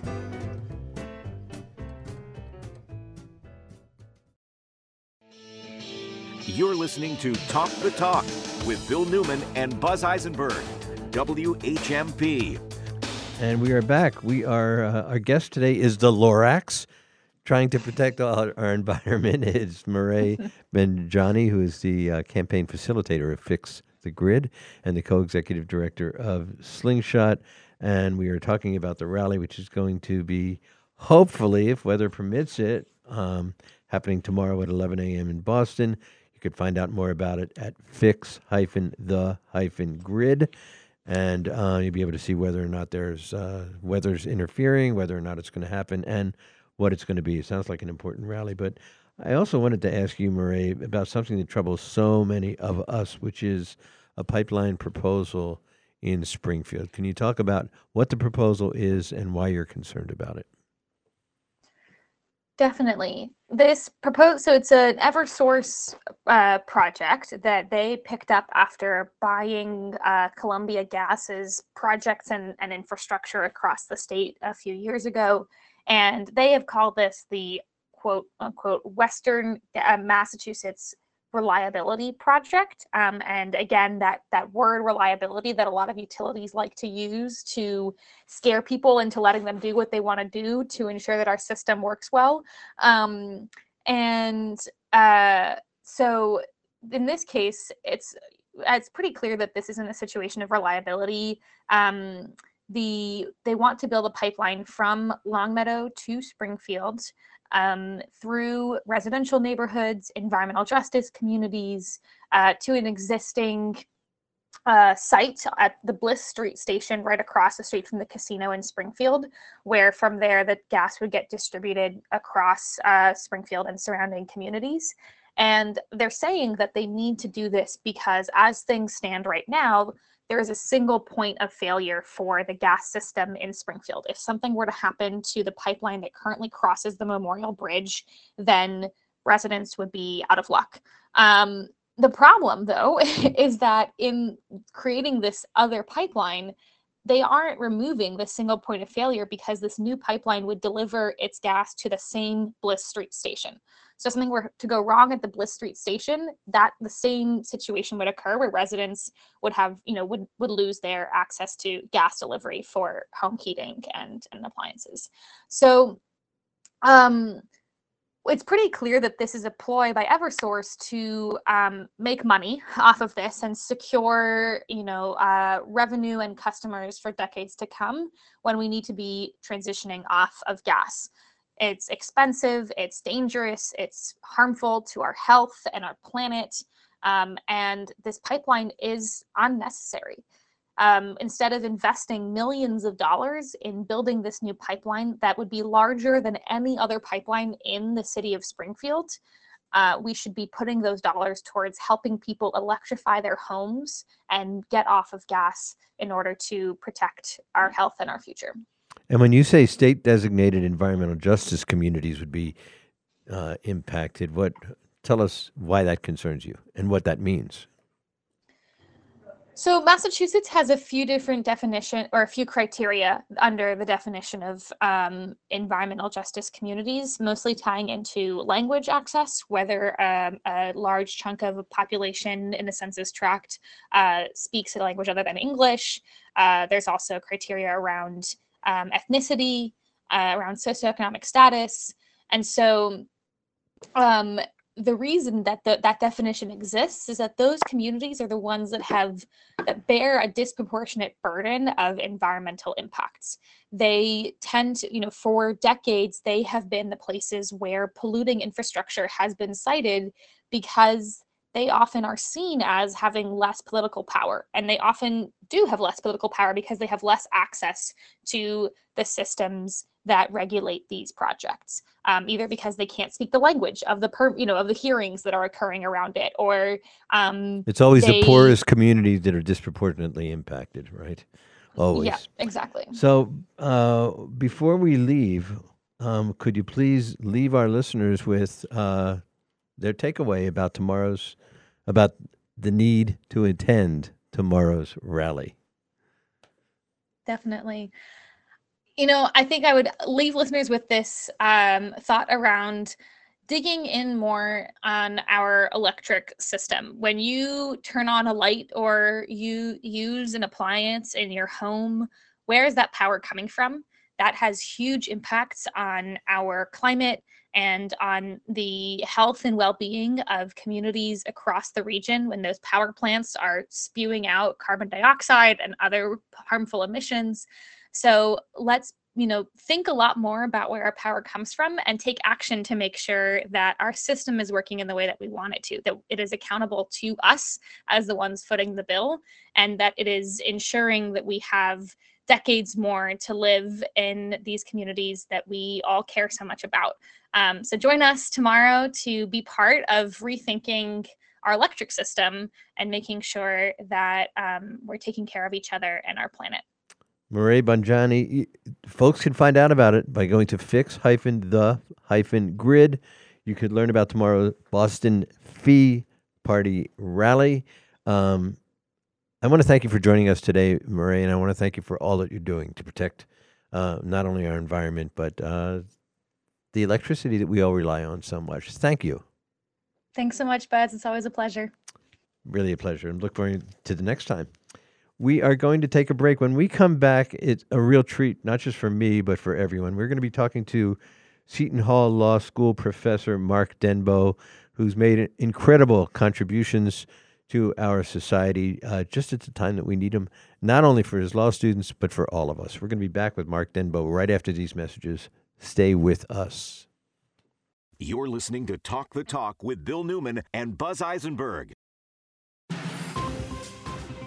For WHMP News, I'm Jess Tyler. Greenfield Mayor Roxann Wedegartner addressed the ongoing controversies surrounding the Greenfield Police Department during her State of the City address Monday night. I understand the gravity of the jury's decision citing racial animus. Hearing those painful words was not only devastating for me, but for the women and men of the Greenfield Police Department. The mayor also blamed City Council for impeding progress toward police reform by refusing to allocate money toward a police audit. When I requested funding from the City Council to hire independent professionals to examine internal operations to detect the presence of implicit and systemic racial bias, I had high hopes. Currently, the city is in the process of hiring three new officers with the help of a U.S. Department of Justice grant. A Southampton man is free on bond after pleading not guilty to sexual assault charges in Franklin Superior Court. Matthew James Tebow must maintain a curfew and wear a GPS monitoring device. In Franklin County, Tebow faces multiple counts of rape as well as single counts of extortion by threat of injury and assault. He's also facing charges in Hampshire County, including four counts of rape, stalking, assault and battery, and numerous other charges. Amherst residents will get the chance to decide the fate of their new $98 million elementary school at the site of the former Fort River School on May 2nd. Town Council voted unanimously on that date for the Proposition 2.5 debt exclusion vote. A little bit of sunshine this morning, mostly cloudy by noon, then scattered rain and snow showers after 3 p.m. with a high of 40 to 44. Cloudy tonight, some rain and pockets of freezing rain after 2 a.m., an overnight low of 28 to 34. Thursday, scattered showers in the morning, then partial afternoon sunshine, a high of 44 to 48. Then a rain snow mix possible late in the day on Friday. 22 News Storm Team meteorologist Brian Lapis, 1015 WHMP. Sunday mornings on WHMP means Polka, Polka Carousel. Every Sunday morning from 8 till noon, TZ brings his award winning Polka Carousel to the airwaves of the Valley, playing the polka classics and the latest polka hits. There are polka hits? Brought to you by Czelusniak Funeral Home, Northampton's funeral home for over 110 years and four generations of unparalleled, thoughtful memorial care. It's Polka Carousel every Sunday morning from 8 till noon, WHMP. To play this game, you've got to be as sharp as a blade, as quick as a one timer, as tough as plexiglass. Oh, and having a solid dental plan, that's probably a good idea too. Knock my teeth out! Hit the ice all season long, right here on the UMass Sports Network.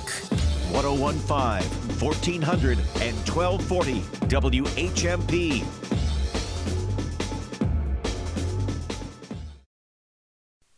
What's at the top of your shopping list? If you're a typical consumer, chances are there are more of the essentials and fewer treats these days. A new study conducted by Gravy Analytics found entertainment related spending dropped nearly 30% between the end of 2021 and the end of last year. The latest air travel consumer report is out, and it shows airlines have their work cut out for them if they want to please their passengers. On time arrival and departure, luggage, and flight cancellations appear to be big issues. 30% of complaints were about refunds.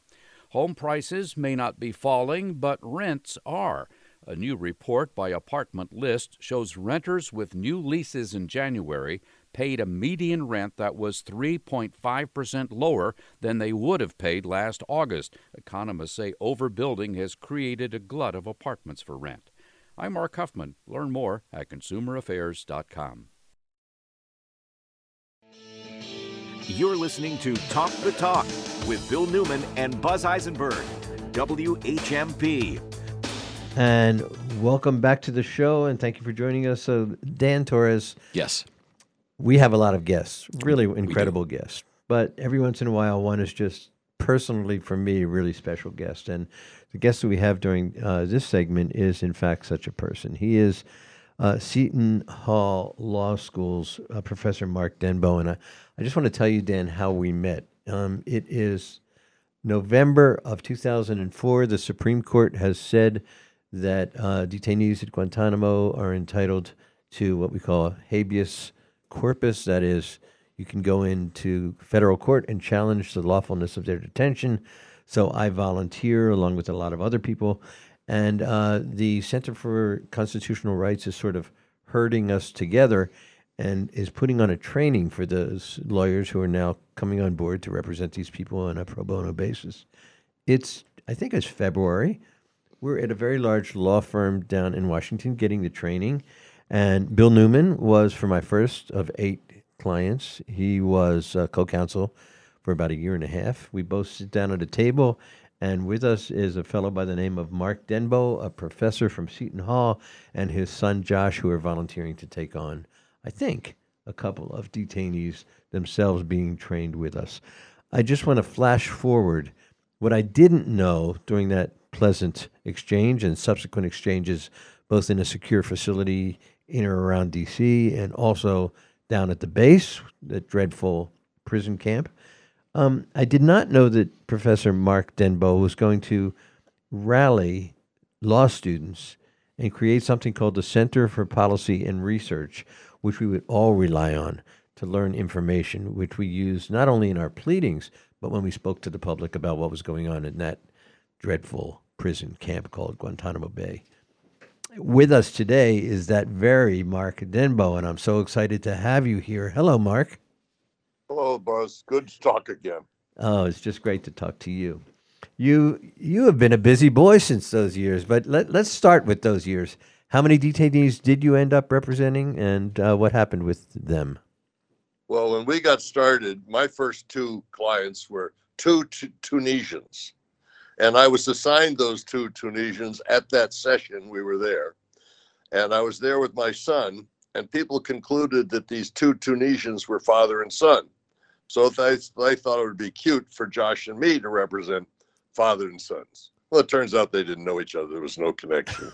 but we represented them for they probably got out about 2009 and 2011 and um, they were very low value people but during that time i also um, represent um, um a man named bin amin called zubair and somebody else abu zubaydah who i was assigned but turned out to be the first person ever tor- captured by the cia and the first person tortured and in fact, the torture program was written in the DOJ memos just to torture him by name.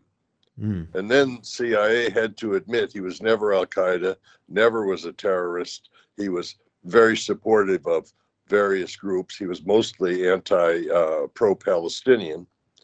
And they won't let him out, only be, they admit he didn't do anything, but he's called a forever prisoner because of the embarrassment of having created America's only torture program for somebody who was nothing that they claimed he was.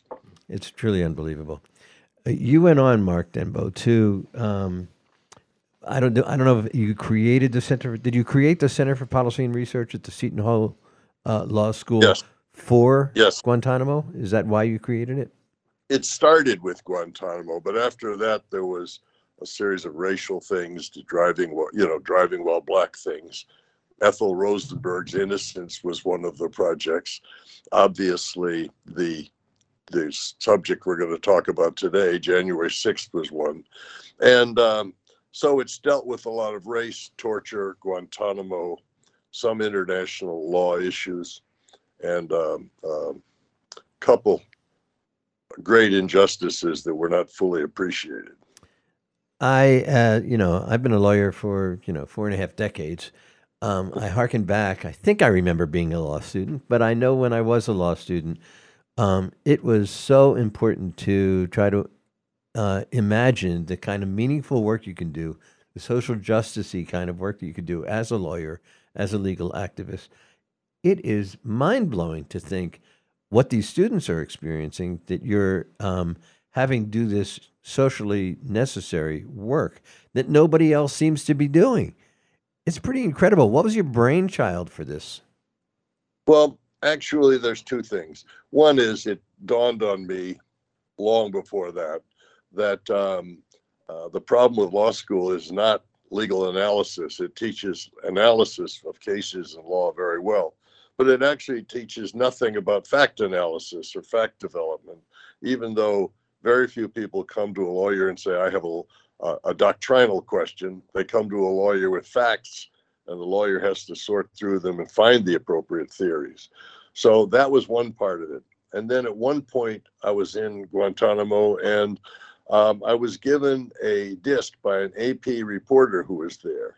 AP had obtained the, the justification, the legal evidence for the detention of 511 detainees because they had been set up for hearings. And they gave me the disc. And I wasn't quite sure what to do with it. It had 500 files on it. And when students came up and asked me if they could help, I had a, a separate story. But and uh, I said sort of no, I couldn't think of anything. And then finally, I'm looking at this disc, just thumbing through it. It seemed detailed and daunting and pointless. And then I began to notice that the categorization of detainees was based on two things. One, had they committed hostile acts, and the other, were they a member of Al Qaeda or the Taliban? And as I went through it, just eyeballing it, seemed an awful lot were never accused of having hostile acts. So I gave it to my students, and they went through all of it, and they found 55% of the people held in Guantanamo were specifically never charged with any hostile acts. And um, then they went through to find out that 9% of them were alleged to be Al Qaeda, and 60% of them were held there because they were in some way affiliated with the Taliban. And one of my students who originally wanted to be a CIA, worked for the CIA, came in and was cursing and grumbling away. And he said, first of all, he said, I'm part of the Bush administration. If my postman comes and delivers me an envelope, he said, then I'm connected to them. And then he went on and he said, you know, how come we don't have any big guys? He said, you know, here's somebody, and I remember it very well. The guy, he said, this is somebody, and the charges against him were he was conscripted by the Taliban to be an assistant cook. And that, that made him part of the Taliban. And his hostile act was that when the Northern Alliance attacked, he surrendered to them. Yep. And my, my student also said there's an awful lot of assistant cooks in this collection. He said, We've got the sous chefs. Where are the goddamn chefs? And, um, and so they partly found out a variety of things and did a profile on them that got some interest. By accident, up at that point, the question had always been about treatment of detainees, torture, and so on, or process, should they get hearings. The students' discovery actually created and established the premise that, in fact, they had mostly the wrong people there. And I think that got adopted by a lot. And um, uh, the Times quoted it. For a while, we were credited with it. And then, as one of my students said, it's much better. People just report that as true, which it is. He said, and there's no way to challenge it anymore. He said, we're like the pee in the swimming pool. How do they ever get it out? right, exactly. Well, I can't tell you how important that work is. The Guantanamo report. People, folks can um, Google Seton Hall Law School Center for Policy and Research. You can uh, look through the many, many reports. Incredible, precious, important information. Meanwhile, you're at it again, Mark Denbeaux. You and your students, uh, you're doing a profile of the January 6 insurrectionists and the Department of Justice's charges against them. Um, you were kind enough to let me look at some of your raw data here and some of the things that you're uh, working on in preparation for this morning, and I'm flabbergasted. Can you talk about what your students are doing, what the center is doing, and uh, what we're going to learn as a result of the efforts? Yeah. Um, I was starting a course two years ago, or, and we were doing some things on issues that were still important. But one student said, I don't understand who these people were on January 6th because our image was they were a bunch of sort of Neanderthals coming out of the woods and dragging their knuckles and beating people up. And we had assumed it was a very, very ugly and dangerous group. And I think everybody had believed that for a while. And so the FBI had report had charges against each person was made public. And so what my students did was go through all of the charges against everybody. And we only studied the 715 people arrested in the first year after January 6th. There are several hundred more since then. But if you look at those people, what you'll find out is, first of all, um, it's pretty clearly it's it's white men. There's all there are nominally I think there's four or five blacks who may not even have belonged there. One was a, a homeless person swept up. Um, and uh, there are uh, women are about 6% of the group, but a bunch of people came as families. And then, of course, the, the you can divide it up into three parts. Half of the people arrested were only charged with trespass. And the other half were charged with felonies, obstruction, violence, or conspiracy. And the, we were interested in the fact that the first people who pled guilty and were prosecuted were the ones charged with trespass. And America, and I was one of them, we were all annoyed how minor and slight sentences they got. But actually, for first offense trespass people, they were they got significant sentences, and they weren't charged with anything more than being trespassers. Now, I don't mean they were tourists. Um, they were obviously in there trying to support the people who were trying to obstruct it. In fact, one judge said to several trespassers, Look, without you folks there, the mob in front of you couldn't have succeeded. So you contributed to this, even if you didn't assault people or break them down. Right. Professor uh, Mark Denbeaux and, and the founder and director of uh, the Extraordinary Center for Policy and Research at Seton Hall, which is doing this study. When I was reading the data, it looks like the best estimate is there were between 4,000 and 5,000 participants in what was called the mob. Um, and you say that 60 of those individuals were charged with the very serious seditious conspiracy, 42 with a conspiracy to obstruct, um, and you basically talk about three far right groups that were at the center of this attempt to obstruct the certification of the presidential election, um, which, as we know, Vice President Pence insisted on going forward with that ceremonial um, act. And uh, at least 70% of us believe the right guy is sitting in the office, right? So, could you tell us about those charges of seditious conspiracy and conspiracy to obstruct and about those three far right groups. Yes, I think that's the most dramatic part of it. It turned the most significant group are called the Oath Keepers. And that's unusual in the sense they think they're people who've taken an oath to uphold the Constitution and that they, and most of them are former military or law enforcement people, believe that they have a patriotic obligation to uphold the Constitution, whose oath they swore to. And there were 26 oath keepers who showed up. 20 were arrested, 25 of which were charged with conspiracy. Now, there's two kinds of conspiracy the seditious conspiracy and the conspiracy to obstruct the certification. One is more serious than the other, but they're both very serious. The other group is the Proud Boys. And the Proud Boys were a much less disciplined group. First, the Oath Keepers didn't commit violent acts. They didn't come with weapons. They knew not to do that, but they knew exactly how to move through the crowd, to go places, to get places, and to go where they were. And because they had military experience, and you can see them going through the crowd in a way, holding each other's hands on the back shoulder, staying as a group. So they were very focused and devoted. The Proud Boys are much more like a bunch of thugs spread around, and they have relatively little discipline. But it's interesting that there are only about 60 conspirators, because if you only had 60 conspirators, there's no possibility that those 60 people could break into the Capitol. They needed a mob. And of course, the lurking question is how, where did the mob come from, and how did they know a mob would be there? When you say 4,000 to 5,000 people, there's something people have done studies, and the FBI has, have found the number of cell phones used in the Capitol during that time from numbers that had no business being in the Capitol. That is, they got rid of Congress staff, everybody else is weeded out.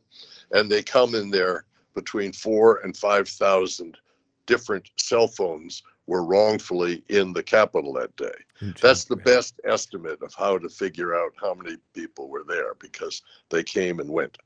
Um, but so, but obviously, the conspirators had to know that there would be a mob there ahead of them. And of course, that's where um, uh, Trump's statements that'll come, it'll be wild. There were a variety of other statements made more boldly in late November, starting in or, or mid December. And of course, the president announced we're going to go down there now and and join in.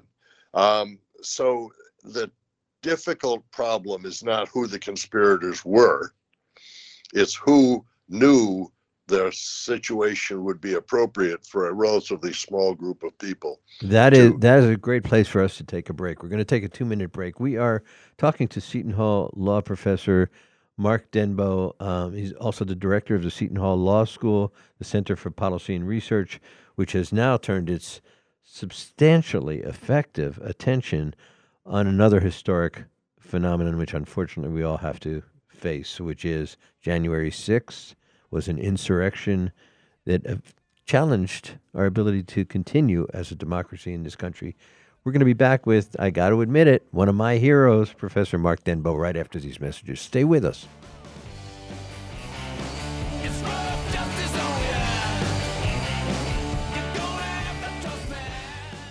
This is Talk the Talk with Bill Newman and Buzz Eisenberg.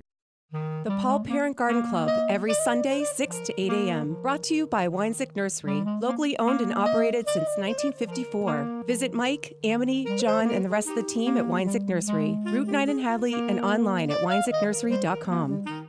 A little bit of hammering and a little bit of humoring. Today's homeowner with Danny Lipford. Home improvement ideas and advice. Today's homeowner with Danny Lipford. Sundays at noon. 1015 1400 WHMP.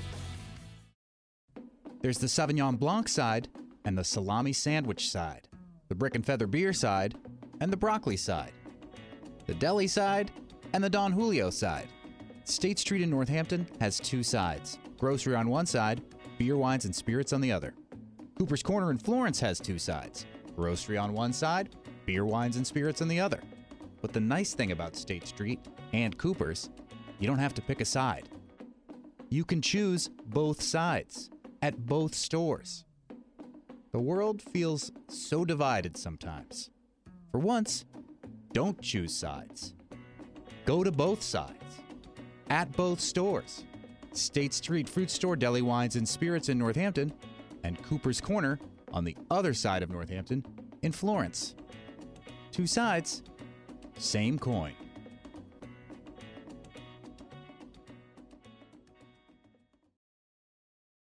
When you shop at River Valley Co op, you get the best local and organic produce, a butcher shop, wine and cheese shop, fresh seafood, and hundreds of bulk herbs, spices, and more. When you shop at River Valley Co op, you create hundreds of union jobs and generate over $7 million in purchases from local farms and businesses. River Valley Co op is your food hub, bringing you the best from around the valley and world while supporting your neighbors and local farmers. Shop River Valley Co op in Northampton and Easthampton today. rivervalley.com Co-op. The Literacy Project is the place to go if you are an adult hoping to improve your reading, writing, and math skills, or if you want help preparing for the high school equivalency exam. The Literacy Project offers free classes at five locations in Franklin and Hampshire counties. We also offer classes to help you prepare for college and to help you plan for a career. If you want to learn, the Literacy Project is the place for you. To find out about Literacy Project classes in Northampton, call 413 584 6755. To find out about our classes in Greenfield, Orange, Amherst, and Ware, check us out online at literacyproject.org. The Literacy Project is the place to go if you want support furthering your education and accomplishing career goals. If you want to learn, Literacy Project is the place for you. You're listening to Talk the Talk with Bill Newman and Buzz Eisenberg, WHMP. And this is Buzz Eisenberg. Thank you for being back with us. We are speaking with Seton Hall law professor uh, Mark Denbeaux. I, I, just have to say, as an attorney, you know, a, a, good lawyer joke, I'll laugh with the rest of them. But the truth is, there are some things that make me so proud of my chosen calling as an attorney.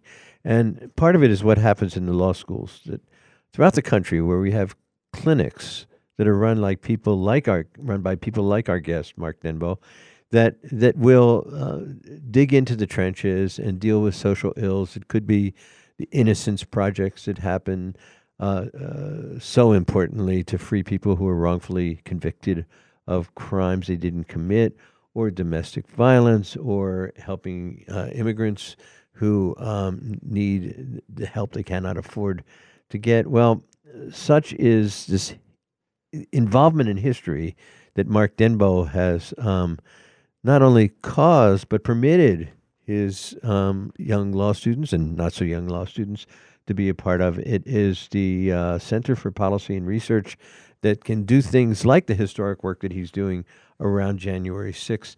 I guess, Mark, my a big question is in terms of this group of insurrectionists, this, um, uh, particularly the 60, but also the other ones, the other thousands of people. What is your takeaway? What have you learned as a result of your efforts and that of your students?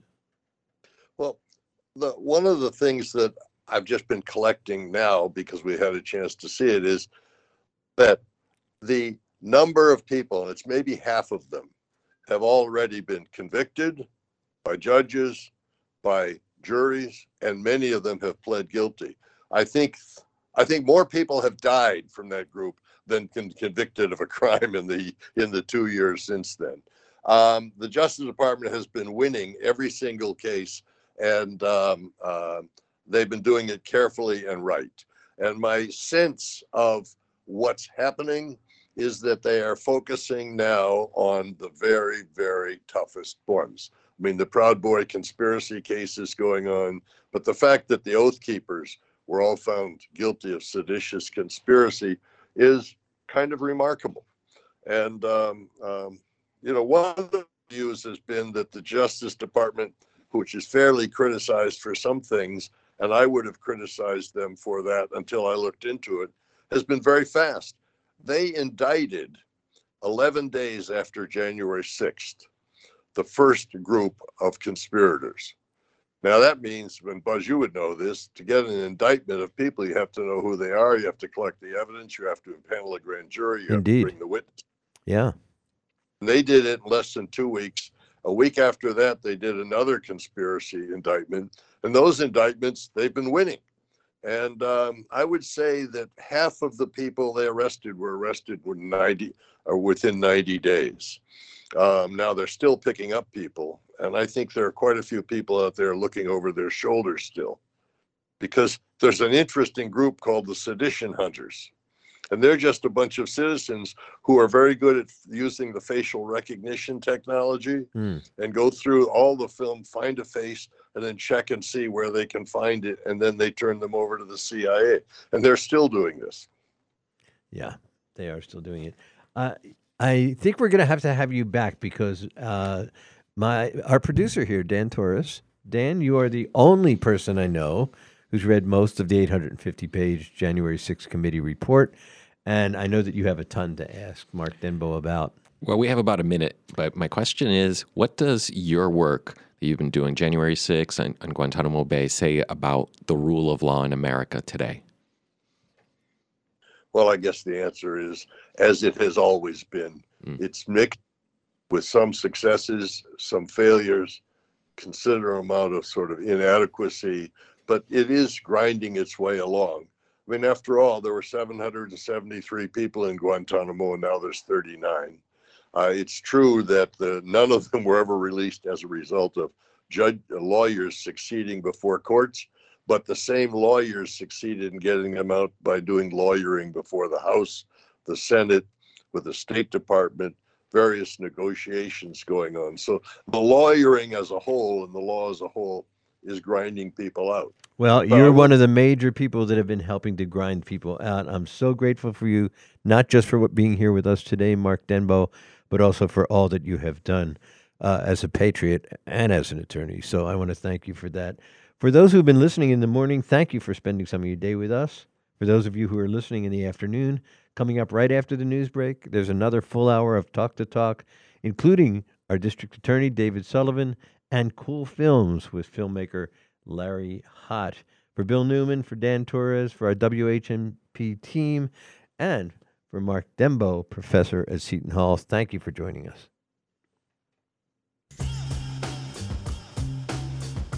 This is Talk the Talk. Hi, Thom Hartmann here. Be sure to join me noon to 3 Eastern Time, Monday through Friday, right here on the Thom Hartmann program. Occupying the media three hours a day, five days a week for We the People. On 1015, 1400, and 1240. Join me noon to 3 Eastern Time, Monday through Friday, right here on the Thom Hartmann program. WHMP.